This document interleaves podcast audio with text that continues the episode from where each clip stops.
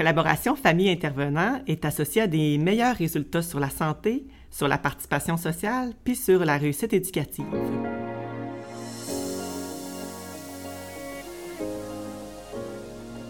Préparez-vous à apprendre et à être inspiré par l'union insoupçonnée de parents et de chercheuses s'alliant autour de la même mission, celle de briser des tabous et d'initier des conversations importantes sur des défis qui touchent les familles d'un enfant ayant la paralysie cérébrale.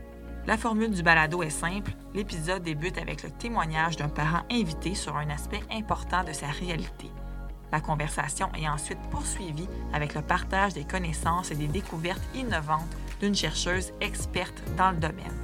Je m'appelle Sandrine et je vous souhaite la bienvenue au balado Espace adapté. Des rencontres avec un ergothérapeute, physiothérapeute, orthophoniste, pédiatre, orthopédiste, neurologue, infirmière et j'en passe. Les soins de santé font partie intégrante de la vie des familles d'un enfant qui a la paralysie cérébrale. Pourtant, j'ai peu entendu parler de la perspective des familles sur leur expérience de la collaboration avec ces professionnels de la santé. Donc, j'ai envie de savoir qu'est-ce qu'ils en pensent, qu'est-ce qu'ils verraient comme changement à apporter aussi. Pour trouver réponse à mes questions, j'ai rencontré deux parents et je dois dire, ils m'ont beaucoup touché. Il s'agit de Guglielmo Perpetuini et Audrey Kessnel, traversent les parents de deux enfants, Théo, décédé à l'âge d'une semaine de vie, et de Charles Antonio, âgé de 13 mois et ayant un diagnostic de paralysie cérébrale. Guglielmo et Audrey ont passé à travers plus d'une centaine de jours d'hospitalisation pour leur enfant, de multiples opérations et de nombreuses rencontres médicales et de réadaptation. Je les ai rencontrés avec une ouverture à mieux comprendre leur expérience par rapport à leur collaboration dans les soins. Et pour ce faire, Guglielmo me présente d'abord leur fils, Charles Antonio. Malgré son très jeune âge, il a déjà traversé de grandes épreuves au plan médical. Aujourd'hui, à 16 mois biologiques, mais 13 mois euh, corrigés, euh, notre Charles Antonio a encore un petit peu de difficulté à tenir sa tête. Euh, il a appris dernièrement à rouler complètement, donc ça, on est vraiment content. Mais il y a encore beaucoup de difficultés là, à rester assis seul, à tenir sa tête complètement. Donc, euh, on voit qu'il y a déjà des atteintes assez euh, présentes. Charles Antonio est né à 27 semaines et 6 jours. ça n'a pas été une naissance comme les autres. Ça a été assez expéditif, assez euh, inquiétant même, je pourrais dire. Que dans le fond, moi, je faisais le pont entre euh, ma conjointe et mon bébé. J'avais pris en photo mon bébé pour aller voir ma conjointe après. Euh, donc, en tout, on a passé 112 jours là, aux soins intensifs à l'hôpital du Children. il a eu plusieurs hémorragies pulmonaires qui se sont transformées en hémorragies cérébrales. donc, ces hémorragies cérébrales-là ont endommagé son cerveau. Ce n'était pas des bonnes nouvelles à entendre. Mais à, ce jour, il a 10 opérations au niveau de, son cerveau. Dans la trajectoire de soins de Charles Antonio, je sais qu'un des professionnels de la santé a été particulièrement marquant pour vous. Il s'agit du neurochirurgien de votre fils. Pouvez-vous m'en dire un peu plus sur ce qui a rendu la collaboration avec lui si positive? Dans le fond, avec lui, ce qu'on aimait, c'est qu'il nous expliquait tout. Mon, conjoint, beaucoup, lui, aime ça, comprendre, il aime ça, voir. Donc, il prenait le temps de venir nous voir, de, il nous imprimait des photos de sa tête, des images qui s'étaient passées dans le, dans le IRM. Puis, il venait expliquer, OK, pour la prochaine opération, je vais venir faire ça. Il, prenait vraiment le temps de venir nous voir, autant avant l'opération, euh, autant qu'après un résultat quelconque, il voulait vraiment venir nous voir nous. Euh, il nous expliquait, il disait, des questions? Euh, autant que c'est des mauvaises nouvelles, des meilleures nouvelles, autant il nous posait, il nous impliquait aussi dans ces décisions. une fois rendu à la maison, notre fils a eu d'autres chirurgies qu'il fallait aller à, l'hôpital pour sa tête. Puis je me souviens qu'il nous avait dit à un moment donné, il dit, je comprends pas, j'ai pas, je, Qu'est-ce, que vous pensez, vous? Est-ce que vous voulez qu'on aille tout de suite en opération? Est-ce qu'on attend voir? Donc, il prenait vraiment notre, notre ressenti à nous, puis nous, qu'est-ce qu'on pensait, comment... C'est sûr qu'on analysait l'état général de, notre enfant. Nous, c'est sûr qu'il allait généralement bien, donc c'est ça qui, qui faussait un peu les données parce que notre neurochirurgien ne comprenait pas pourquoi il allait aussi bien, mais avec des images d'une tête qui, qui allait pas super bien. C'est moi, ça a été comme un coup de cœur un peu pour ce, pour ce monsieur-là, c'est tu voyais que il était pas parfait. Tu sais, qui était humain, qui comprenait, puis qui était comme là, j'ai votre fils me complexifie la tâche, mais je vais tout faire pour l'aider. Fait que je vais aller consulter mes, mes collègues pour voir s'ils ont d'autres idées. Puis, tu sais, il y avait vraiment comme, on, dirait que c'était comme un peu un challenge de comme dire, non, mais je, il me complexifie la tâche, mais je veux vraiment y donner le meilleur. Donc, on, on sentait ce côté-là humain, pas comme, ah ben moi, je, je, connais tout, donc on va aller faire ça, on, va faire ça. On se sentait vraiment impliqué. Et euh, souvent, le fond, ils nous donnaient notre opinion. OK, est-ce que vous le sentez bien? Est-ce qu'on est prêt à descendre la médication? Puis nous, on était comme, ah, on n'est pas sûr. OK, parfait, on va rester comme ça. On va changer demain. C'est pas plus grave. Ou des fois, on disait, ben nous, on pense qu'on pourrait le challenger. OK, bon, aujourd'hui, on le challenge. Puis on essaie de baisser la médication. Euh, et on voyait qu'ils étaient vraiment à l'écoute, que ce qu'on disait avait vraiment une importance. Ou nous, on le voyait qu'elle allait un petit peu moins bien. Regarde, je pense que ça fait le potent euh, il y a peut-être quelque chose d'autre à faire, il y a peut-être ça, ça. Donc, on, avait même des idées de solutions. Puis, t'es comme, ah, ok, c'est bon, c'est bon, donc on va regarder ça. Mais souvent, c'était pris en considération. Donc, ça, c'est vraiment durant les 112 jours. Mais aussi, comme euh, ma conjointe l'a dit aussi, avec notre neurochirurgien, c'était rendu à un point qu'il savait. Même lui était comme, je veux qu'il aille mieux, mais là, il va bien mais il serait pas supposé aller bien. Donc, qu'est-ce qu'on fait? Est-ce qu'on va en chirurgie ou non? Puis c'était vraiment comme à nous de prendre la décision. Donc, on était vraiment pris en considération, puis ça, ça nous rassurait beaucoup parce que les spécialistes, ils nous disaient souvent, c'est vous qui connaissez le mieux votre, votre enfant, donc ils prenaient vraiment notre avis en compte. Ce que j'en comprends, c'est qu'une expérience positive de collaboration dans les soins, ça se reflète pour vous par euh, la possibilité que votre avis soit considéré dans la prise de décision médicale et aussi d'avoir accès à un professionnel de la santé comme euh, votre neurochirurgien qui est engagé euh, à l'écoute, qui prend le temps d'expliquer, qui est humble et authentique aussi. Et maintenant, j'ai envie de vous entendre à l'inverse. Qu'est-ce qui serait, à votre avis, à améliorer dans la collaboration dans les soins à la lumière de votre expérience? Nous, euh, une des choses qu'on trouve là, qui en fait, c'est une des choses qui est à améliorer. On s'est senti euh, un peu seul. On aimerait ça jaser avec une famille qui a des jeux vécus pour savoir, OK, peut-être juste se sentir moins seul. Si on a, nous aussi, ça nous est arrivé, on a fait ça, ben, tu te sens moins seul dans ton bateau. Donc, c'est sûr que c'est plus facile. Il a fallu prendre la décision est-ce qu'on garde l'enfant ou est-ce qu'on laisse partir aussi? Parce que dans le fond, quand il a eu ses hémorragies cérébrales, on, allait, on se doutait qu'il allait être euh, atteint.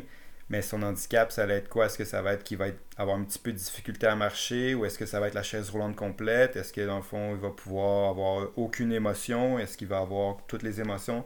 On a ça rencontrer peut-être une famille qui a eu à prendre la même décision parce qu'il n'y a pas une décision qui est meilleure que l'autre mais en même temps savoir pourquoi est-ce que tu as pris cette décision-là. OK, euh, parfait, donc c'est intéressant d'avoir le point de vue. Donc, nous, ça, nous ça nous aurait aidé, je crois. Et aussi, durant l'hospitalisation de notre deuxième fils, en 112 jours, on a rencontré euh, plusieurs familles. Donc, on a pris un temps là, pour aider euh, ces deux familles avait des questions sur les machines, sur qui vous, est-ce qu'il y a eu ça? Nous aussi, il y a eu ça, donc inquiète-toi pas si ça sonne, c'est tout à fait normal, parce que des fois, les infirmières le disent, mais si une infirmière le dit, c'est pas la même chose qu'un autre parent qui l'a vécu. C'est vraiment un manque, le côté humain, un petit peu. Euh, ça devient rassembleur, même si c'est dans la tristesse, dans la, souffrance, mais ça devient quand même rassembleur après un bout. parce que quand on vit ça, on se sent un peu comme dans un monde parallèle parce que la vie continue, puis nous, on est pris dans ça. Puis on est comme, ben, personne ne peut vraiment comprendre, mais là, on a quelqu'un à faire comme, OK, ben, on n'est pas tout seul dans cette vie parallèle-là. Merci énormément Audrey et Guglielmo pour votre partage touchant. J'espère qu'il sera entendu par les familles et aussi les professionnels et décideurs du domaine de la santé. Alors, euh, bienvenue à cette deuxième partie de balado. J'ai le privilège d'accueillir Angela Fragasso qui va pouvoir partager ses perspectives scientifiques sur le sujet de la collaboration entre les familles et les professionnels de la santé. Alors, Angela a réalisé euh, sa maîtrise à l'Université de Montréal en administration des services de santé. Alors, elle pourra partager ses différents résultats de, de recherche qu'elle a fait dans le cadre de sa maîtrise Bienvenue Angela. Alors, euh, première question pour toi, euh, pour que les auditeurs et les auditrices en sachent un peu plus euh, sur toi, pourrais-tu te présenter brièvement et aussi expliquer qu'est-ce qui t'a amené à faire de la recherche sur la collaboration? Bien, d'abord, un gros merci pour cette belle invitation, puis qui me permet de, partager mes connaissances sur un thème qui me passionne. Euh, je suis vraiment contente d'être là. Mon plus grand souhait, ben, en fait, euh, mon plus grand défi de l'heure, euh, c'est de faire passer ma passion à travers le micro pour contribuer concrètement au bien-être des jeunes puis de leurs familles. Ben, je suis ergothérapeute de formation. Euh, j'ai occupé des fonctions cliniques, euh, de gestion euh, puis de recherche dans diverses régions du Québec, principalement auprès des jeunes qui ont une problématique ou des fragilités qui sont neurodéveloppementales. j'ai surtout travaillé dans le réseau de la santé puis des services sociaux. je travaille actuellement dans le secteur de l'éducation au sein de la fonction publique. Curieusement, à travers mon parcours, ben, la vie m'a donné un enfant qui a un trouble neurodéveloppemental complexe. J'ai donc un vécu expérientiel de parents qui s'ajoute à mon expérience professionnelle.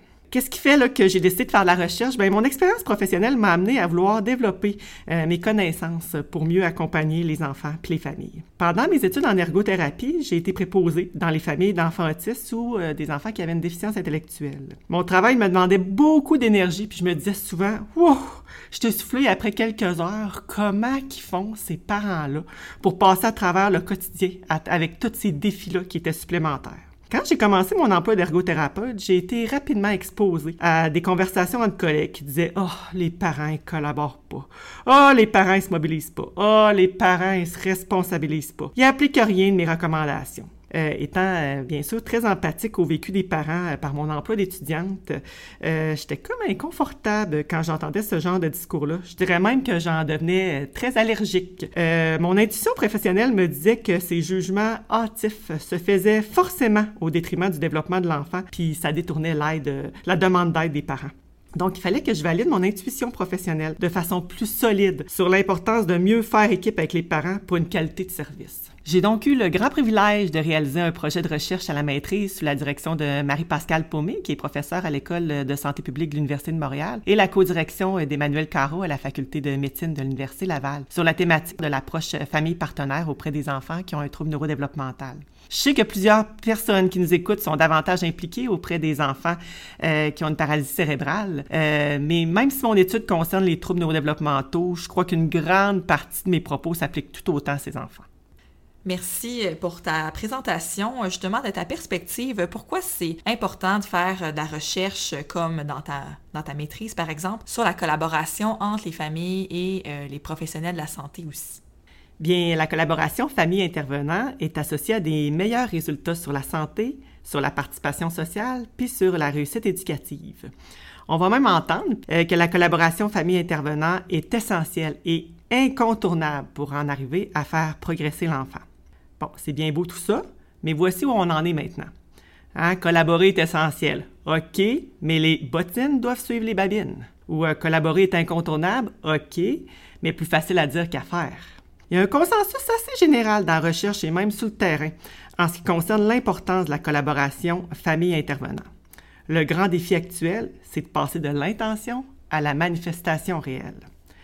C'est ce que j'ai tenté de faire euh, dans mon projet de recherche à la maîtrise en proposant le modèle approche famille partenaire auprès des enfants qui ont un trouble neurodéveloppemental. On va l'appeler pour que ça soit plus facile aujourd'hui, on va l'appeler le, modèle AFP. J'ai bâti le modèle en réalisant des entrevues avec des représentants d'organismes communautaires, des parents, des intervenants, puis des gestionnaires. À mon humble avis, les recherches à venir devraient se concentrer sur le comment, hein, sur le côté opérationnel, sur le côté concret de la relation de partenariat. Selon moi, il y a suffisamment d'écrits qui décrivent l'importance euh, et la problématique de la collaboration. Hein, il faut aller plus loin maintenant. Comment on fait ça, collaborer? Je crois que le modèle AFP présente un fort potentiel pour contribuer à l'atteinte de ces objectifs, mais des recherches sont encore nécessaires pour le prouver. Maintenant, ben, j'aurais envie de t'entendre sur c'est quoi euh, un résultat clé ou une principale découverte que tu as fait euh, lors de ta maîtrise sur la collaboration. Bien, mon projet de recherche propose deux remises en question. La première porte sur les lieux de pratique. Les services actuels qui sont offerts se font souvent dans le bureau du professionnel ou dans la salle de thérapie. Au cœur du modèle AFP se trouve l'importance de considérer les symptômes sociaux de l'enfant, hein, qui se manifestent dans ces différents milieux de vie. C'est où ça? Mais principalement à la maison, au milieu de garde, au milieu scolaire, puis dans les loisirs. Et qui peut agir quotidiennement sur ces symptômes? Ben, c'est l'entourage significatif de l'enfant. Généralement les parents, la famille élargie, le personnel en service de garde, les enseignants. Le rôle de l'intervenant en santé et services sociaux, c'est d'aider cet entourage à mettre en place des stratégies adéquates en fonction des symptômes et du contexte. On est loin des symptômes que l'on peut voir dans le bureau d'un intervenant. Donc, en se rapprochant du terrain, les intervenants peuvent reconnaître les symptômes et travailler avec l'entourage de l'enfant pour réfléchir à des actions. Ça amène donc à réfléchir l'offre de service à l'extérieur du bureau, directement dans le milieu de vie de l'enfant, à l'endroit où on peut réellement observer ces symptômes. Les parents sont souvent les premiers à le dire que leur enfant se comporte super bien dans le bureau du médecin, mais que ça n'a rien à voir avec les comportements à maison. Je vous donne un exemple parmi tant d'autres que j'ai déjà vu quand j'étais gestionnaire. Hein, un ergothérapeute qui recommande un plan testé en salle de thérapie pour réduire les difficultés alimentaires à la maison. Malheureusement, on se retrouve avec un parent qui, malgré toute sa bonne volonté, réalise rapidement qu'avec ses deux autres enfants, dans la routine du soir, mais le plan proposé par l'ergothérapeute devient impossible à appliquer. En plus d'amener une certaine inefficience dans les services rendus, ce genre de situation renforce un sentiment parental de se sentir incompris puis incompétent. C'est pas ce qu'on veut, hein? Une bonne relation de partenariat parent-intervenant permettrait de prendre en considération le vécu familial en milieu réel pour construire ensemble, hein, on peut aussi dire co-construire, des stratégies qui développent le sentiment d'auto-efficacité des parents. Alors Angela, je te laisse poursuivre sur ta deuxième remise en question. Euh, j'ai envie de t'entendre là-dessus. Mon étude a fait ressentir que les parents ont souvent la croyance que l'intervenant est le sauveur expert qui va guérir l'enfant. Hein, une croyance qui est malheureusement fausse. Quand je transfère les connaissances de ma recherche aux intervenants, je leur mentionne l'importance de travailler à ne pas alimenter cette image erronée du sauveur expert qu'on peut leur donner. Mon étude propose que l'intervenant a un rôle essentiel de reconnaître le rôle central du parent en restant humble, en se positionnant plutôt comme un, un partenaire, un facilitateur et un accompagnateur. Avec le soutien de l'intervenant, le parent développe graduellement sa confiance envers ses compétences pour conjuguer quotidiennement avec la condition de son enfant. Le parent devient progressivement moins dépendant de l'intervenant et de plus en plus autonome dans le quotidien avec son enfant. Humainement, ben, c'est délicat dans le cheminement du parent, mais ça les amène progressivement à comprendre que l'enfant a une condition qui est chronique, hein. une condition qui peut assurément s'améliorer, mais qui est à long terme. Pour un parent, créer un espace avec l'intervenant qu'il sort de cette relation du sauveur va lui permettre graduellement de développer euh, des habiletés en fonction de ses propres expériences avec son enfant, qui sont complémentaires aux connaissances cliniques de l'intervenant. C'est en unissant toutes les connaissances à le savoir euh, du parent et le savoir de l'intervenant qu'on peut arriver à mieux aider euh, l'enfant et sa famille. Je donne des exemples concrets pour illustrer ce que je viens de dire. Prenons un parent qui amène un enfant à une séance de stimulation réalisée par une éducatrice spécialisée. Dans une relation intervenant-sauveur, le parent ne va pas se sentir impliqué. Hein. Il peut même être tenté d'aller faire ses commissions durant la séance. Dans une relation de partenariat, ben, le parent participe à la séance. Hein. Il apprend les actions réalisées avec l'intervenant. Il réfléchit avec l'intervenant sur la manière de les mettre en place dans son quotidien. Tout ça, bien sûr, en respectant le rythme parental. Dans la première partie du balado, les parents Audrey et Guglielmo ont partagé quelque chose d'assez intéressant. Un peu t'en parler parce qu'en fait, eux, ils m'ont dit que, en plus des services qui étaient déjà offerts par les différents professionnels de la santé pour les soins de leur jeune enfant qui a la paralysie cérébrale, les parents euh, disaient Audrey Guglielmo, ils auraient aimé que ces, ces services-là soient combinés avec un partage des connaissances issues euh, de, parents qui ont vraiment des, un important bagage dans les soins. Ils auraient pouvoir bénéficier de leur partage d'expérience. J'avais envie de savoir, est-ce que c'est un modèle de service qui existe ou qui est en discussion, soit au Québec, à l'international, puis peux-tu en dire un peu plus euh, sur ces services s'ils existent quelque part? Bien, c'est un souhait qui est également ressorti euh, chez les parents participants à mon projet de recherche. Un souhait, en fait, en plus, qui s'inscrit tout à fait en cohérence avec une approche de partenariat. Hein, il s'agit d'un soutien où chacun met son savoir expérientiel à la disposition de l'autre. On se rapproche de la notion de père aidance, qui est bien connue euh, en santé mentale. Pour ma part, je vois un réel potentiel euh, dans le soutien de père. Il y a d'ailleurs des projets dans différents domaines, comme en oncologie, euh, dans le cadre du programme euh, Parole Onco, puis en en autisme, dans le cadre du projet de Dr. Alena Valderrama, qui a créé un site Internet Autisme Ensemble. C'est une communauté en ligne qui met en contact les personnes autistes, les parents puis les proches aidants. C'est une communauté qui est animée par des personnes qui ont un trouble du spectre de l'autisme, ce qui favorise les échanges. Il y a même des formations qui sont offertes à des parents puis à des adultes autistes pour devenir parents aidants. C'est un projet qui est réalisé grâce à une diversité d'expertise puis qui inclut le vécu expérientiel euh, des personnes autistes. Dans le cadre du balado, il y a la, section euh, questions-réponses où les parents ont l'opportunité de poser une question et la personne qui a l'expérience en recherche y apporte ensuite euh, ses perspectives scientifiques. Alors, euh, Angela, je te partage la question qu'Audrey et Guglielmo avaient envie de t'adresser. Alors, de leur côté, ils disaient qu'ils se sentaient vraiment satisfaits de l'accès aux soins médicaux qu'ils ont, qu'ils ont eu pour, pour leur enfant qui a la paralysie cérébrale. Cependant, ils ont comme constaté que dans leur cas, il n'y avait pas beaucoup de soutien euh, en lien avec plus les ressources d'aide comme les ressources financières, le répit, le support humain aussi au quotidien. Ils se demandaient qu'est-ce qui serait possible de faire pour changer les choses? Donc, aurais-tu quelques pistes de réponse à leur offrir? Malheureusement, ben j'ai pas de solution miracle. Euh, par contre, j'ai une piste d'action qui passe par la compréhension du concept de responsabilité partagée qui est défini dans le modèle AFP. Je parle ici de responsabilité partagée parce que l'ultime responsabilité, elle peut pas reposer sur l'intervenant. La fameuse vision de prise en charge. L'ultime responsabilité, elle peut pas reposer non plus sur le parent. Hein. On parle alors de surresponsabilisation du parent.